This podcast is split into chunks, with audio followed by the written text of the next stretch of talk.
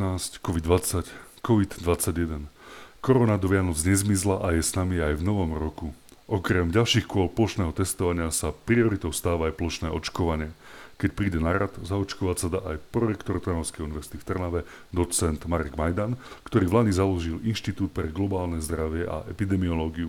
Prinášame vám aktuálny rozhovor o súčasnej situácii, ale aj o očkovaní, superšírení koronavírusu a o svetle na konci tunela.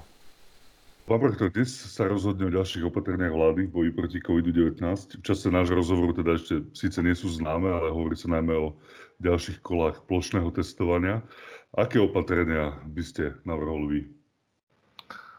No, z podstaty uh, tejto pandémie a ochorenia, ktorého spôsobuje, plynie to, že uh, sú tam v podstate, je tam v podstate niekoľko veľmi jednoduchých uh, faktorov, ktoré predurčujú jeho rozširovania a rýchlosť toho rozširovania. To je miera mobility, miera stretávania sa ľudí a to, že či uh, ľudia uh, používajú dostatočným spôsobom individuálnu ochranu, to znamená rúšky, a do akej miery sa vlastne tie opatrenia dodržujú na tej individuálnej úrovni a tým pádom to má dopad na tú komunitu. Potom na druhej strane sú samozrejme veci ako organizované testovanie, organizovaná vakcinácia, dohľadávanie kontaktov, izolácia, vymáhanie týchto opatrení.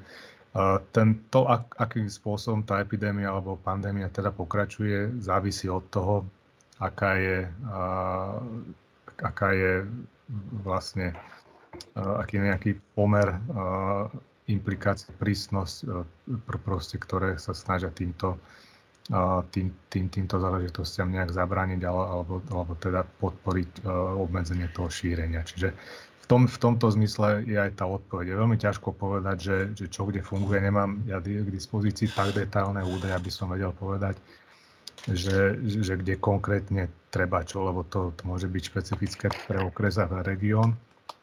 Ale uh, ak sa môžeme vrátiť k tomu plošnému testovaniu ešte, tak toto to sa ukázalo ako, uh, ako pomerne efektívna forma uh, izolácie veľkého množstva uh, aktívne infekčných ľudí uh, z populácie. Čiže v tomto zmysle ja si myslím, že, že, že testovanie takto v plošnom meradle tými antigenovými rýchlotestami uh, nie je zlý nápad.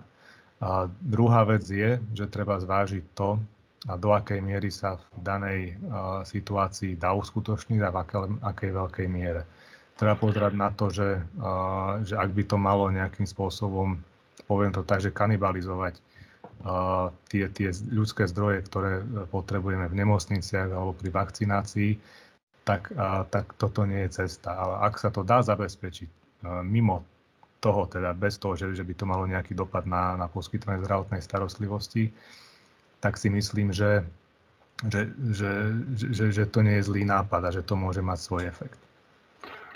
Práve keď spomíname to plošné testovanie, tak proti nemu sa v posledných dňoch ohradili nielen politici, ale teda aj niektorí vedci. Vy teda hovoríte o tom, že môže to mať efekt. Práve na jeseň sme zažili viaceré tie kola plošného testovania a tie čísla aj tak išli hore. Ako si to potom vlastne vysvetľujete, že tá epidémia vlastne ďalej pokračovala a zdá sa, že práve aj tie Vianoce boli také rozhodujúce. Tie čísla išli naspäť hore, pretože Uh, ono, to, to plošné testovanie urobí to, že, že nárazovo odizoluje uh, pomerne veľa uh, chorých, ktorí by možno iným spôsobom uh, tomu testovaniu identifikácii unikli.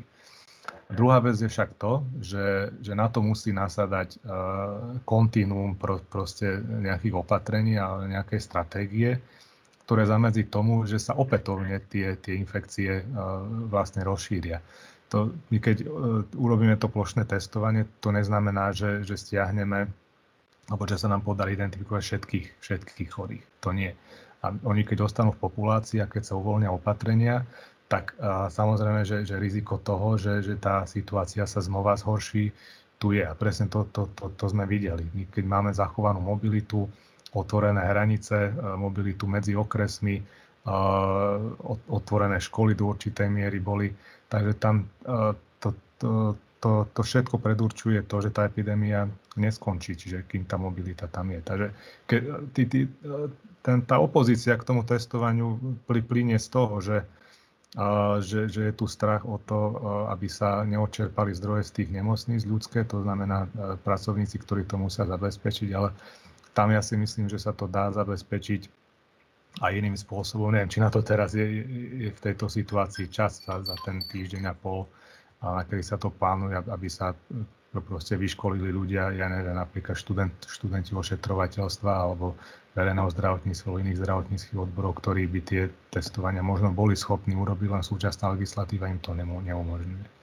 Takže je, je to dilema, ako nie je to jednoduché povedať, že či áno alebo nie, ale ten, ten, ten princíp toho plošného testovania nie je zlý. A aj tí, tí ľudia, ktorí oponujú tomu cel, celoslovenskému, tak a, sami hovoria o tom, že v tých najpostihnutejších regiónoch alebo, alebo vo veľkých podnikoch to, to, má, to má veľký význam a s tým ja súhlasím. Odhľadnúť do toho testovania naozaj témou a prioritou v týchto dňoch a bude aj v ďalších dňoch očkovanie. Nemali by sa práve tie zdravotnícke kapacity a aj zdroje štátu, ktoré má, povedzme, tie finančné, orientovať viac na, povedzme, nákup vakcín a na očkovanie populácie, možno v nejakej intenzívnejšej miere ako doposiaľ? Určite áno, len tam uh, ja nemám pocit, že by či uh, už vláda alebo pandemická komisia nemala očkovanie ako prioritu. To určite áno. Len uh, problém s tou vakcináciou je to, že tam sú určité externé faktory, ktoré neovplyvním, a to je v prvom rade distribúcia tých vakcín.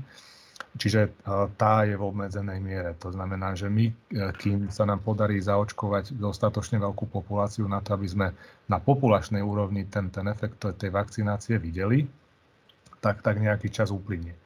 Uh, to znamená, keď zaoč- kohokoľvek keď zaočkujeme, tak on je individuálne chránený, ale ten Ten, ten hlavný význam tej, tej vakcinácie, teda nie hlavný, ale ten, ten druhý význam tej vakcinácie je v tom, že, že sa nám podarí vytvoriť kolektívnu imunitu v tej spoločnosti. A, a to je trošku beh na dlhšie trate. A je, je tam niekoľko faktorov. Ono, keď spomínate tú kolektívnu imunitu, tak to bolo vlastne takou aj našou témou posledného rozhovoru, ktorý vlastne bol v Lani na web stránke Trnavskej univerzity. Bol to inak mimochodom najčítanejší článok za minulý rok. A vlastne tam ste práve povedali, že vlastne získaním kolektívnej imunity dostaneme nákazu vlastne pod kontrolu. A tá kolektívna imunita nie je celkom tak všeobecne prijímaná, ako keby boli isté rezervácie voči tomuto pojmu. A ako si teda vysvetliť tú kolektívnu imunitu a vlastne ako ju dosiahnuť, a teda stále si stojíte za tým, že je to tá cesta, ako dostať nákazu pod kontrolu? No, v prvom rade si za tým stále stojím a o tom je celá táto vakcinačná kampaň. O, o tom, aby sme získali, respektíve aby sme sa kriticky priblížili hranici tej kolektívnej imunity. Si povedzme, čo to kolektívna imunita je. Tá kolektívna imunita je, je stav, keď v populácii máme takú proporciu ľudí, ktorí majú protilátky proti akémukoľvek infekčnému ochoreniu, v tomto prípade tomuto koronavírusu SARS-CoV-dva, na to, aby ten, ten, ten vírus mal problém si nachádzať hostiteľov, ktorých dokáže prežiť a prostredníctvom nich sa rozšíriť. No a toto sa vlastne odvíja od toho primárne teda, ako rýchlo sa ten vírus dokáže šíriť. To je vyjadrené tým, tým reprodukčným číslom. A od toho reprodukčného čísla sa vlastne v tom najjednoduchšom ponímaní ten, tá, tá hranica tej kolektívnej imunity, to znamená to percento ľudí, ktoré potrebujeme zaočkovať na to, aby tá infekcia vlastne nejakým spôsobom vymizla alebo ostala sporadická, je. No, teraz na Slovensku sa pracuje so scenárom, že to reprodukčné číslo je zhruba dva a pol, teda niekde medzi dva a tri, a z toho teda plynie to medializované číslo, ktoré hovorí o tom, že potrebujeme zaočkovať tri celé tri milióna ľudí, čo, čo je šesťdesiat percent teda slovenskej populácie, tých tri celé tri milióna. No, trochu prehliadaný fakt je to, že, že vakcíny, ktoré sú schválené, tak nie sú schválené na použitie v úplne celej populácii. Čiže tá vakcína, ktorou sa teraz očkuje primárne, teda Pfizer-BioNTech, je schválená na použitie u šestnásťročných a starších. Ostatné zatiaľ len u populácie dospelých, pokiaľ viem, možno, možno sa niečo zmenilo medzičasom. Ale je to spôsobené tým, že do tých klinických skúšok boli naberaní len dospelí ľudia. teraz tie, tie firmy uh, v tých, tých klinických skúškach pokračujú a naberajú tam aj deti na šestnásť, teda adolescentov na šestnásť rokov. A ne, v niektorých uh, skupinách sa začínajú objavovať deti na dvanásť rokov, práve preto, aby po prebehnutí tých skúšok a overení bezpečnosti tých vakcín sa, sa aj, aj táto skupina mohla očkovať. Každopádne, teraz sme tam, že môžeme očkovať len, len šestnásťročných a starších. To znamená, že tých tri celé tri milióna ľudí, ak by sme chceli, dajme tomu v priebehu niekoľkých mesiacov alebo, alebo, alebo do leta získať toľko zaočkovaných ľudí, musíme nájsť v populácii osemnásť a viac ročných, respektíve šestnásť a viac ročných. A tu máme zrazu do šesťdesiat percent, sedemdesiatdva percent alebo sedemdesiatpäť percent populácií.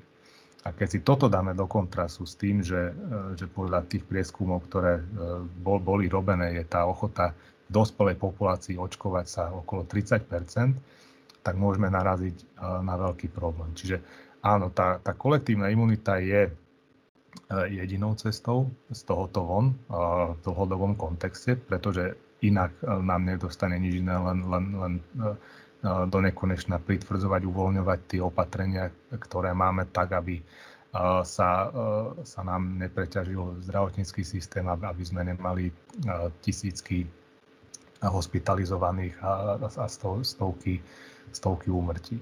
Čiže toľko to by som k tomu asi na teraz. Medzi prvými zaočkovanými v Trnavskom samosprávnom kraji boli aj rektor Trnavskej univerzity René Bílík alebo dekan fakulty zdravotníctva a sociálnej práce pán profesor Jaroslav Slány.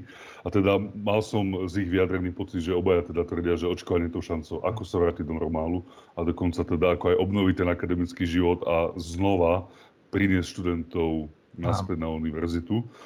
Jednak súhlasíte s týmto názorom a taká druhá vec je, že či môžeme očakávať ten návrat študentov, teda v prípade aj teda, teda nejakého úspešného očkovania, povedzme už v letnom semestri ešte tohto akademického roka? O, to je veľmi ťažké povedať. Čo sa týka letného semestra, tam, tam budem rezervovaný, pretože tam naozaj to je tak blízky horizont, že je veľmi ťažké povedať, či sa situácia dostane takým spôsobom pod kontrolu, že, že to bude možné. Ten, ten jesenný semester alebo ten, ten zimný semester, začiatok ďalšieho akademického roka uh, v podstate bude závisieť uh, od toho, uh, aká, uh, aké, aké, akú proporciu zaočko preočkovanosti v tej populácii dosiahneme.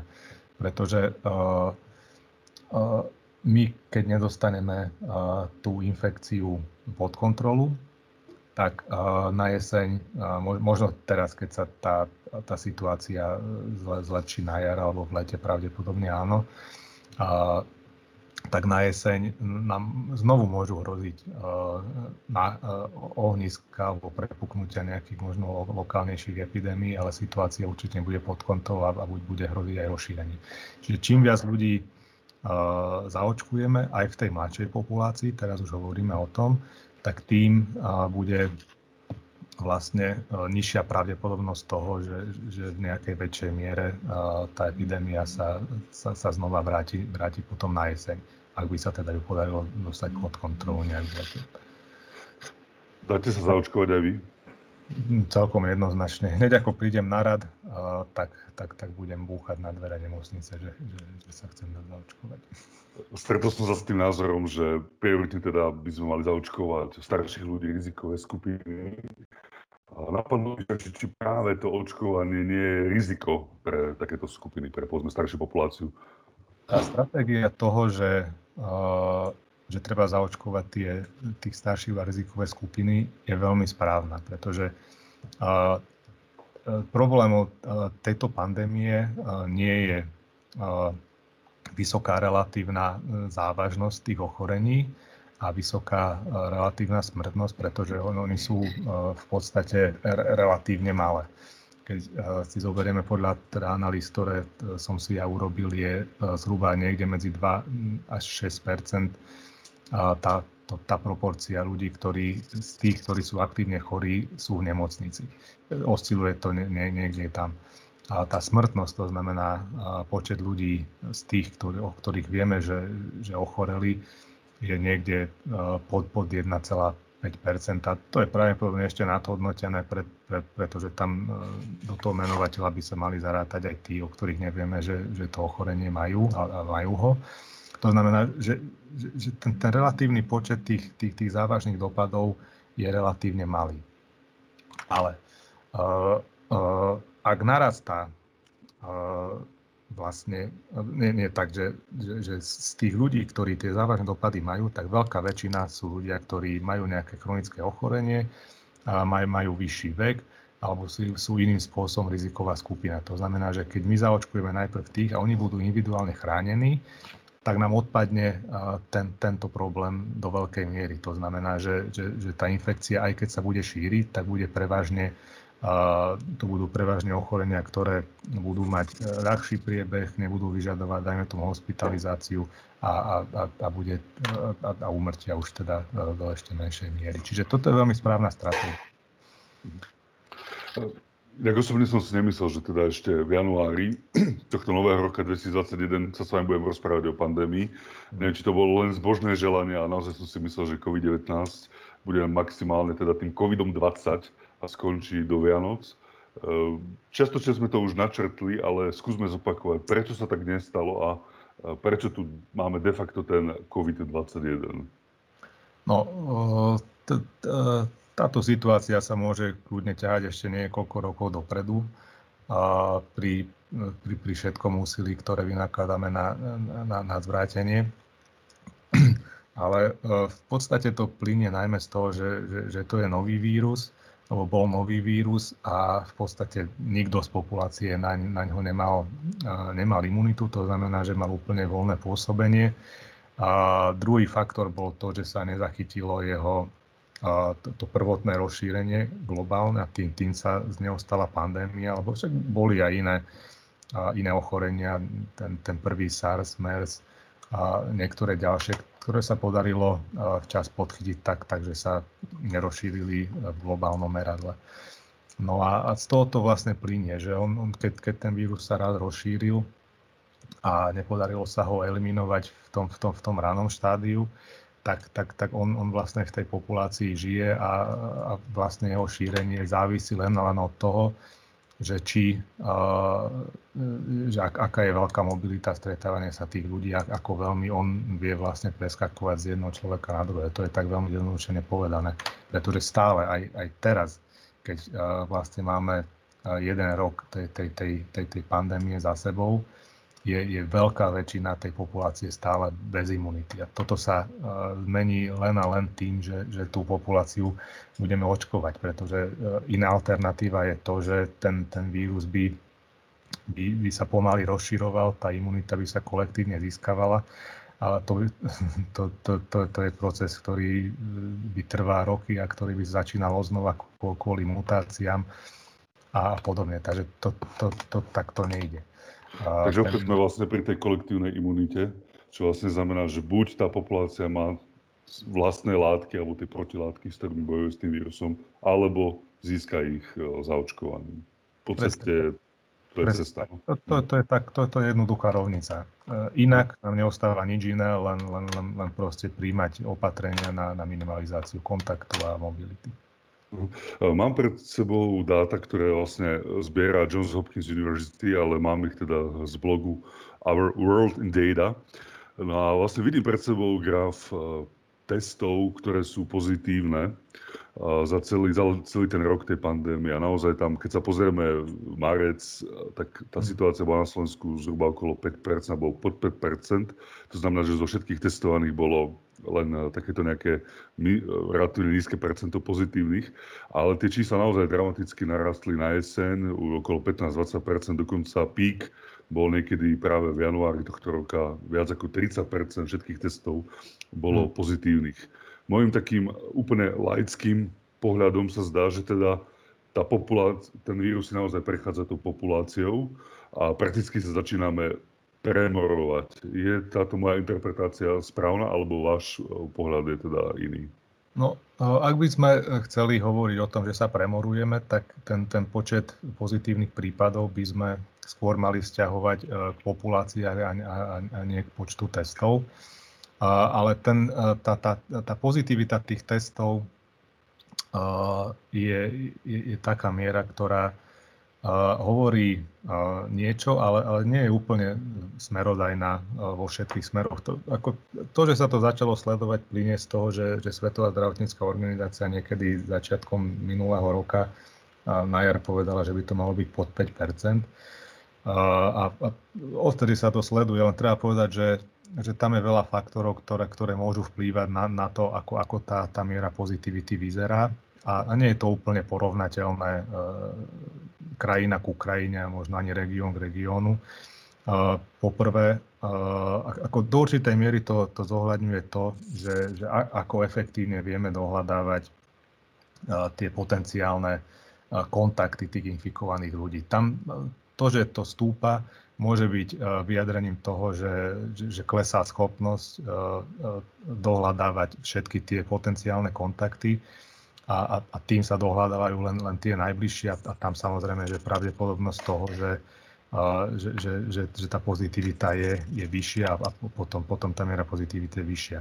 Druhý faktor je ten, že akonáhle sa, že keď sa zaviedli a tie antigenové testy v širšom ponímaní, tak veľa ľudí, ktorí chodilo na, na pé cé er testy a, a, ako samoplátca, teda to znamená nie indikovanie na základe kontaktov identifikovaných, tak prešli na tie antigenové testy a, a tým pádom je, je men, menšia množina uskutočnených tých pé cé er testov, z ktorých možno väčšina z tých samoplátcov by bola, a, a bola negatívna, pretože to môžu byť ľudia, ktorí to potrebujú kvôli tomu, aby ich pustili do práce, aby vedeli prekročiť hranicu a, každý deň a podobne. Takže a, toto o niečom hovorí, ale ja by som túto štatistiku nejak nevidel ako smerodajnú k tomu, že ako veľmi sa tá infekcia v tej populácii šíri v tých momentálnych podmienkach na Slovensku. Spomínali ste teraz um, rozličné tie protiepidemické opatrenia naozaj viac ako, alebo teda prakticky rok tu máme epidémiu, bol, boli viaceré lockdowny, zavreli sa hranice, znížila sa mobilita obyvateľstva. A niektorí ľudia naznačili, že sa im samozrejme nie všetky tie opatrenia aj páčia, pozdávajú. Často sa aj situácia označuje ako chaotická, že tie opatrenia sa menia. Čo je možno aj zase pochopiteľné, že keďže sa stretáme s niečím novým a nie tak známym. Keby ste vy opäť mali tú možnosť rozhodovať o týchto opatreniach, robili by ste niečo lepšie, alebo sa tá viac menej stotožňujete s tým doterajším priebehom, ako to manažovala vláda, respektíve hlavný hygienik, prípadne tá pandemická komisia, keďže počas toho roka viac či menej niektorá z týchto inštitúcií vystúpila, že raz sa zdalo, že teda má to pod palcom pán premiér, inokedy skôr hlavný hygienik a tak ďalej. Takže vy by ste ako, ako reagovali, kebyže teda máte... Ja som to už povedal aj predtým, že, že si myslím, že, že, že tá, ten, ten štýl tej komunikácie, tých opatrení a, a celej, celej tej stratégie vlády ne, ne, nie, ja nebol úplne šťastný, pretože tam uh, striedalo sa to, ne, neexistuje tam od začiatku jedna autorita, ktorá by, by naozaj uh, mala rešpekt uh, populácie, mala rešpekt uh, aj, aj tej vedeckej komunity. Uh, potom, tie, uh, potom tá, tá, tá populácia má, má, alebo tá verejnosť má trochu problém Uh, aj, aj príjmať potom tie opatrenia od určitého času, pred, pred, pretože ostávajú zmetení z celej situácie a z celej komunikácie. Je tam uh, dlhodobo vidíme proste opozíciu uh, určitej časti vedeckej komunity uh, s vládou, uh, protirečenieci medzi pandemickou komisiou, konzíliom a, a rozhodnutiami vlády. A to, toto nie je dobrá stratégia. A to prispieva k tomu, že, že ľudia majú problém tie opatrenia prijať za svoje a, a dodržiavať ich uh, tak, tak ako mali byť dodržiavané. A to potom môže byť uh, uh, vyústiť k tomu, že budú mať problém akceptovať napríklad aj, aj, aj tú vakcináciu a podobne, čo, čo, čo by bolo veľké nešťastie. Ešte, ešte poďme naspäť k samotnému vírusu. Osobne som si myslel, že teda tento nový vírus, uh, koronavírus SARS-CoV dva, sa týka najmä pľúc, alebo teda dýchacej sústavy, že ľudí potrápi nejakým zhoršeným dýchaním, kašlom, možno tou zvýšenou teplotou. Práve z nedávnych časov a dôb poznám prípady, že ľudia pociťujú slabosť celého tela, bolesť svalov, klbov a dokonca mali črevné problémy. Mm-hmm. Našiel som aj na internete informáciu, že napríklad môže koronavírus napadnúť aj centrálnu nervovú sústavu. A bolo táto informácia pre mňa taká pomerne prekvapivá, ale to možno hovorí len o mojich nedostatočných znalostiach, povedzme biológie alebo virológie. Každopádne otázka na vás. Napadá tento vírus v podstate akýkoľvek orgán? Vlastne ten vírus putuje telom a hľadá si miesto, kde udrie? No, to, ja nie som klinický infektológ, takže poviem to len takto, že ten, ten, ten, tá škála tých, tých možných symptómov a dopadov je veľmi široká. Sú určité symptómy, ktoré sú viac charakteristické, ako vysoké horúčky napríklad, alebo strata čuchu, strata, strata chuti. A potom, keď, keď samozrejme to dospeje k tomu, že, že nastane zápal plúc, tak, tak potom tam, tam nasledujú problémy s dýchaním, bohužiaľ, a, a tí ľudia potom väčšinou musia ísť na kyslík alebo na, na podporu dýchania. Čiže to, toto je gro, ale to neznamená, že ako každá iná víróza, tie symptómy tam môžu byť, môžu byť rôzne od slabosti, únavy a takýchto všeobecných symptómov pri vírózach až až po tak, takéto špecifickejšie. Môžeme našim poslucháčom pripomenúť, že vy sám sa teda venujete výskumom epidémii a teda aj samozrejme epidémii COVID devätnásť. Vlani ste informovali o jednom z vašich výskumných počinov, ktorý sa zameriava na tzv. Super šírenie vírusu. Len si teda pripomenme, čo je super šírenie.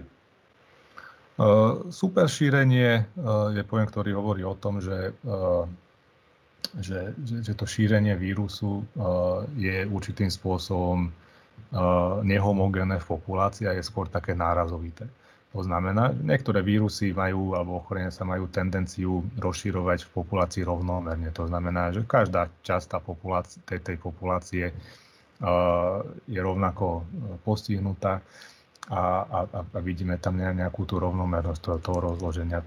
Na rozdiel od toho, ten, ten COVID alebo SARS-CoV dva do veľkej miery podľa dát, ktoré vidíme, sa, sa šíri tak, že, že vytvára tak, také lokálne ohniská, ktoré súvisia obyčajne s tým, že, že, že určitý človek má, dajme tomu, možno vyššiu tú, tú dávku toho vírusu v sebe, a dokáže to efektívnejšie šíriť vo svojom najbližšom kolektíve. A to sú potom tie superšíriteľské incidencie, ktoré vznikajú v rodine, vznikajú na pracoviskách, v uzavretých priestoroch, možno v baroch, tam, kde není vetrané, alebo v reštauráciách. Preto potom na to, z tohoto potom plynú aj tie, tie opatrenia, ktoré sa, sa týkajú týchto zariadení.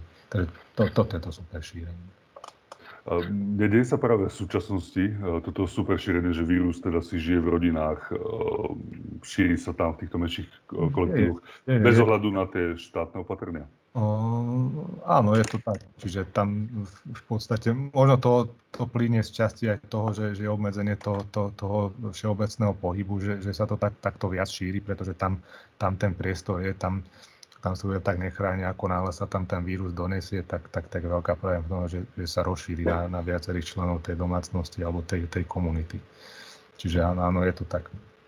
Pán prorektor, kedy sa tohto nového koronavírusu zbavíme?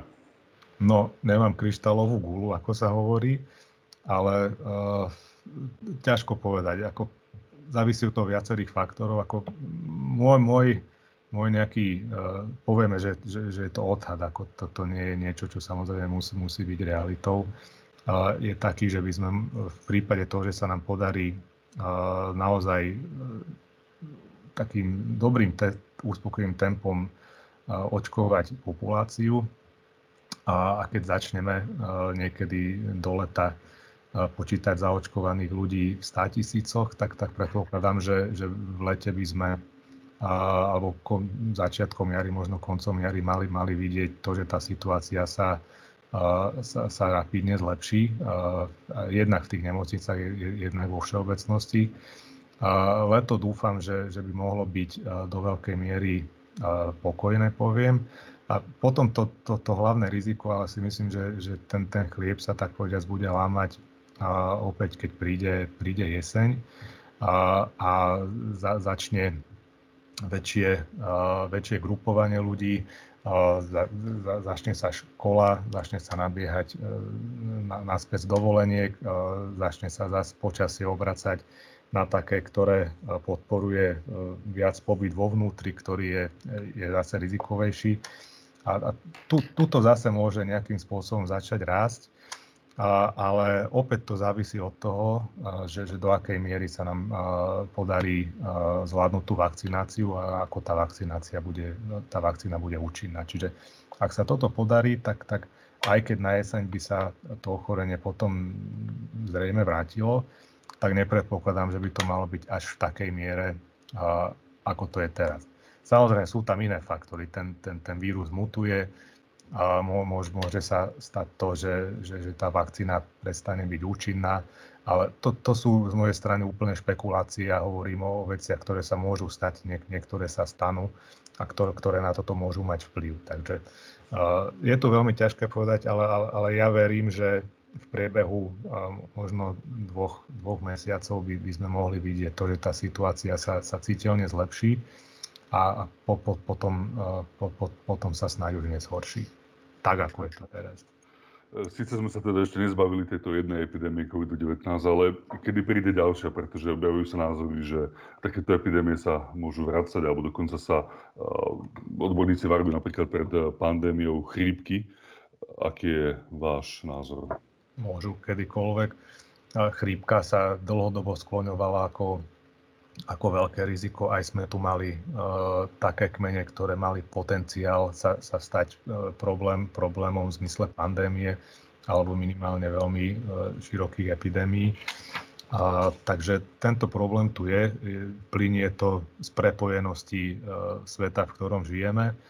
Uh, že ten vírus v podstate v priebehu niekoľkých dní uh, môže, uh, môže byť v podstate kdekoľvek na svete. A keď, keď sa to nejakým spôsobom nezachytí, tak, uh, tak, tak z toho môže byť problém. A, po, a môže, ten problém môže byť aj podstatne väčší, ako vidíme teraz, pretože niektoré vírusy uh, môžu mať dopady v zmysle uh, teda mortality alebo fatality alebo tých tých tých proporcie tých ťažkých prípadov podstatne väčšie ako má terajší koronavírus. Takže uh, ten, ten problém tu je a to, to je práve uh, to, že by sa mali uh, zrevidovať uh, určité možno aj, uh, aj, aj, aj pravidlá, ktoré sú v zmysle uh, globálneho zdravia alebo medzinárodného zdravia. Uh, uh, možno by sa mohli modernizovať uh, hlásenia alebo povinnosti určitých krajín a tak ďalej, tak aby to bolo viac také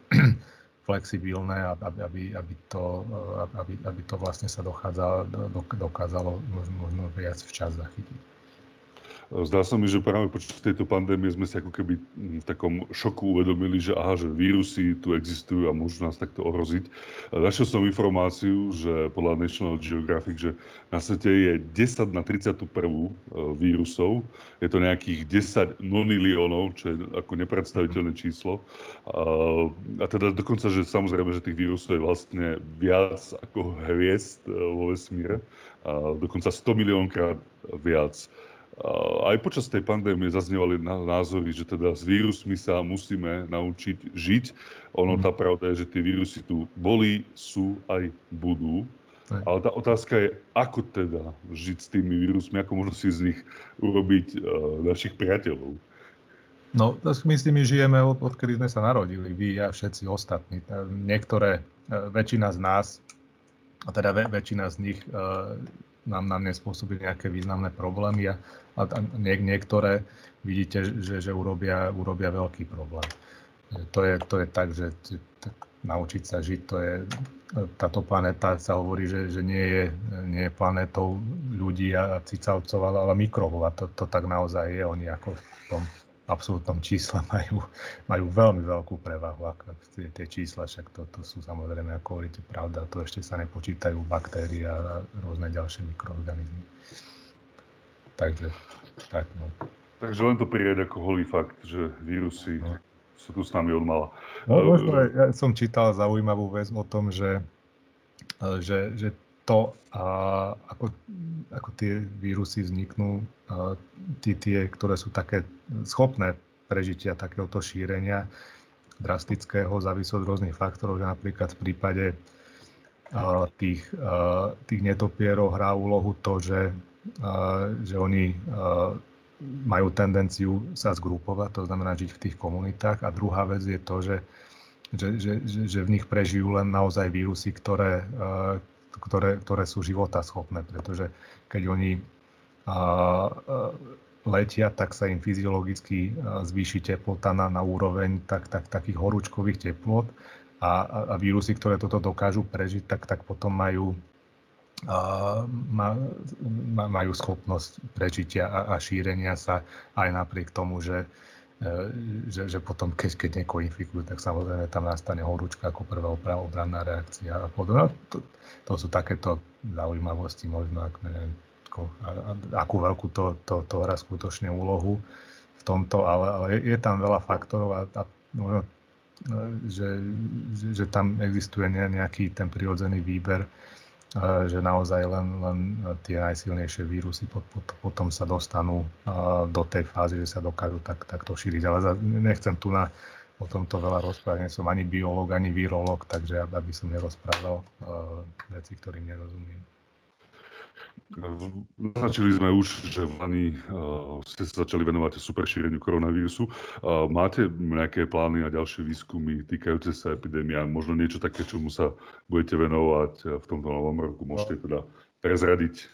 Náš inštitút, ten Inštitút pre globálne zdravie a epidemiológiu, získal uh, koncom minulého roka uh, dva projekty vedecké. Teda sme v konzorciu dvoch projektov, ktoré riešia problematiku covidu, a jeden je ten, ktorý ste spomínali, ktorý riešime v spolupráci s Univerzitou Komenského, kde budeme analyzovať uh, mieru to, týchto sekundárnych infekcií uh, v rodinách.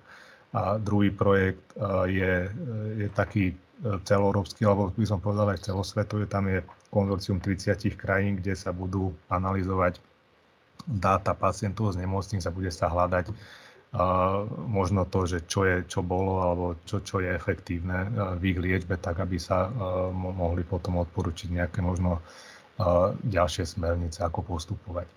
Čiže toto sú dva projekty, ktoré riešime v zmysle covidu. Uh, a Samozrejme, máme iné aktivity. Primárnou našou aktivitou nie sú infekčné ochorenia, infekčná epidemiológia, ale vzhľadom na situáciu, samozrejme, tie, tie projekty sa teraz prioritne týkajú aj, tých, aj týchto záležitostí. Vy sám teda okrem spomínaného Inštitútu pre globálne zdravie a epidemiológiu pôsobíte na katedre verejného zdravotníctva na Fakulte zdravotníctva Trnavskej univerzity. Tam vlastne na tom verejnom zdravotníctve sa dá študovať aj epidemiológie, že vlastne súčasťou toho Áno. študijného programu. Prečo si vybrať ten, samozrejme teraz prichádzame do doby, kedy sa podávajú prihlášky na vysoké školy. Pre, prečo si vybrať verejné zdravotníctvo na Trnavskej univerzite? Verejné zdravotníctvo je odbor, ktorého nosnou časťou je, je epidemiológia. Čiže epidemiológia je jedným z pilierov verejného zdravotníctva ako odboru a, a možno ako, ako vedy. Teda. Na Trnavskej univerzite ten, tento odbor na Slovensku začínal. To znamená, my sme boli prvou školou verejného zdravotníctva od roku devätnásťstodeväťdesiatštyri. Ja som absolventom verejného zdravotníctva na našej fakulte, som nastúpil v roku devätnásťstodeväťdesiatosem, som pokračoval ako doktorand a teraz teda pracujem na, na katedre verejného zdravotníctva. A ten, ten, ten odbor je, je krásny v tom, to verejné zdravotníctvo, že, že on je hrozne široký. A tí, tí študenti vlastne počas tých piatich rokov získajú veľmi veľa rôznych poznatkov. Od klinickej medicíny, máme klinické odbory, cez uh, epidemiológiu, ktorá, uh, ktorá do veľkej miery zahŕňa štatistické analýzy, ale aj, aj, aj naučenie uh, spôsobu rozmýšľania a tak, takého kritického rozlišovania uh, jednoducho faktov od uh, možno domnienok alebo špekulácií. A, a, a potom v konečnom dôsledku po tých piatich rokoch ten, ten človek, ktorý absolvuje toto štúdium a dá si na tom záležať, tak, tak je šanca, že, a že, že, že, že vyjde taký človek, ktorý podstatne lepšie rozumie svetu okolo seba a vie odlíšiť jednoducho informácie, ktorých sa má držať, od, od tých, ktoré, ktoré treba odfiltrovať a, a ignorovať. A toto si myslím, že je pre túto spoločnosť dôležitejšie než čokoľvek iného, lebo a vidíme, že, že, že do popredia sa dostávajú skupiny, ktoré, ktoré šíria polopravdy, dezinformácie, nepodložené fakty, namaľované veľmi populárnym spôsobom a chytľavým spôsobom, ktoré si potom nájdu fanúšikom práve medzi ľuďmi, ktorí nevedia veľmi kriticky odlišovať fakty od, od, od, od domnienok a špekulácií. Toto si myslím, že, že pomôže celé spoločnosti a v konečnom dôsledku rozvoju epidemiológie verejného zdravia. Vidíme, že, že to má obrovský význam, aby sme mali základňu, základňu šikovných a schopných ľudí v, tej, v tejto oblasti života na Slovensku, lebo uh, takéto veci, ako vidíme teraz uh, okolo seba, uh, sa, sa môžu opakovať a pravdepodobne sa budú opakovať. A je potreba ľudí, ktorí dokážu analyzovať, uh, poradiť, prijať opatrenia a manažovať veci uh, tak, aby, aby, aby nemali nejaké významnejšie nežiaduce dopady.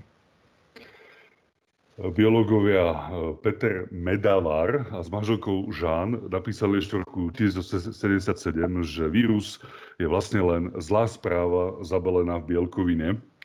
No a dostávame sa na záver nášho rozhovoru a každý tak trošku túži po nejakom tom happy ende, po nejakom možno šťastnom konci. Máte možno, už ste naznačili, že nejaké prvé dobré správy možno prídu už na jar tohto roka, že už možno za dva mesiace môžeme vidieť nejaký výsledok aj týchto opatrení, ale teda vieme ešte dať možno aj ľuďom trošku e, takú nádej, že to raz dobre skončí, že možno taká vaša správa na záver tohto rozhovoru by bola aká, možno ak sa dá, nech je aspoň trošku pozitívna, optimistická.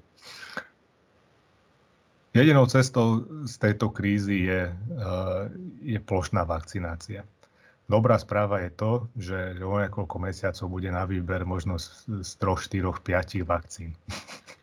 Takže ja, ja, ja naozaj len, len chcem pozbudiť ľudí k tomu, aby, aby si toto zobrali za svoje, pretože každý jeden vakcinovaný človek alebo zaočkovaný človek sa bude počítať smerom k tomu, aby sme dosiahli tú kolektívnu imunitu, a bez ktorej sa jednoducho do normálneho života nebudeme vedieť vrátiť. A myslím si, že, že to je vôľa každého, lebo všetci vrátane mňa a máme plné zuby situácie, ktorú vidíme okolo seba, všetkých tých obmedzení, nemožnosti cestovať, nemožnosti sa stretávať, jednoducho robiť to, čo nás baví. Takže máme všetci pred sebou to, že, že toto je náš cieľ, tam sa môžeme dostať a, a, a v zásade jedinou cestou, ktorá momentálne je e, taká, že je uskutočniteľná a je uskutočniteľná, pretože máme k dispozícii už teraz bezpečné vakcíny, ktoré nám k tomu vedia pomôcť, tak toto si treba prijať za svoje a, a, a naozaj e, sa toho nebáť, veriť faktom, a veriť e, rigoru toho klinického testovania a tých vysokých štandardov nárokov, ktoré na, na takéto testovanie sú a veriť tomu, že, že, že tie vakcíny sú bezpečné a, a, a že, že nám pomôžu. Takže toto by som povedal ako na záver, že, uh, že, že naozaj tam to, to, to svetlo na, toho, na, na konci toho tunela je, ale ako sa hovorí, že keď vidíte svetlo na konci tunela, znamená to, že ešte stále ste v ňom, takže teraz naozaj nie je uh, ešte čas, aby sme poľavili z našej disciplíny dodržiavania tých opatrení. A, a treba ešte chvíľku vydržať a, a, a ja, ja som presvedčený, že, že, že keď priloží každý ruku k dielu, tak, tak, tak bude lepšie. Pán prorektor, veľmi pekne ďakujem za tento rozhovor.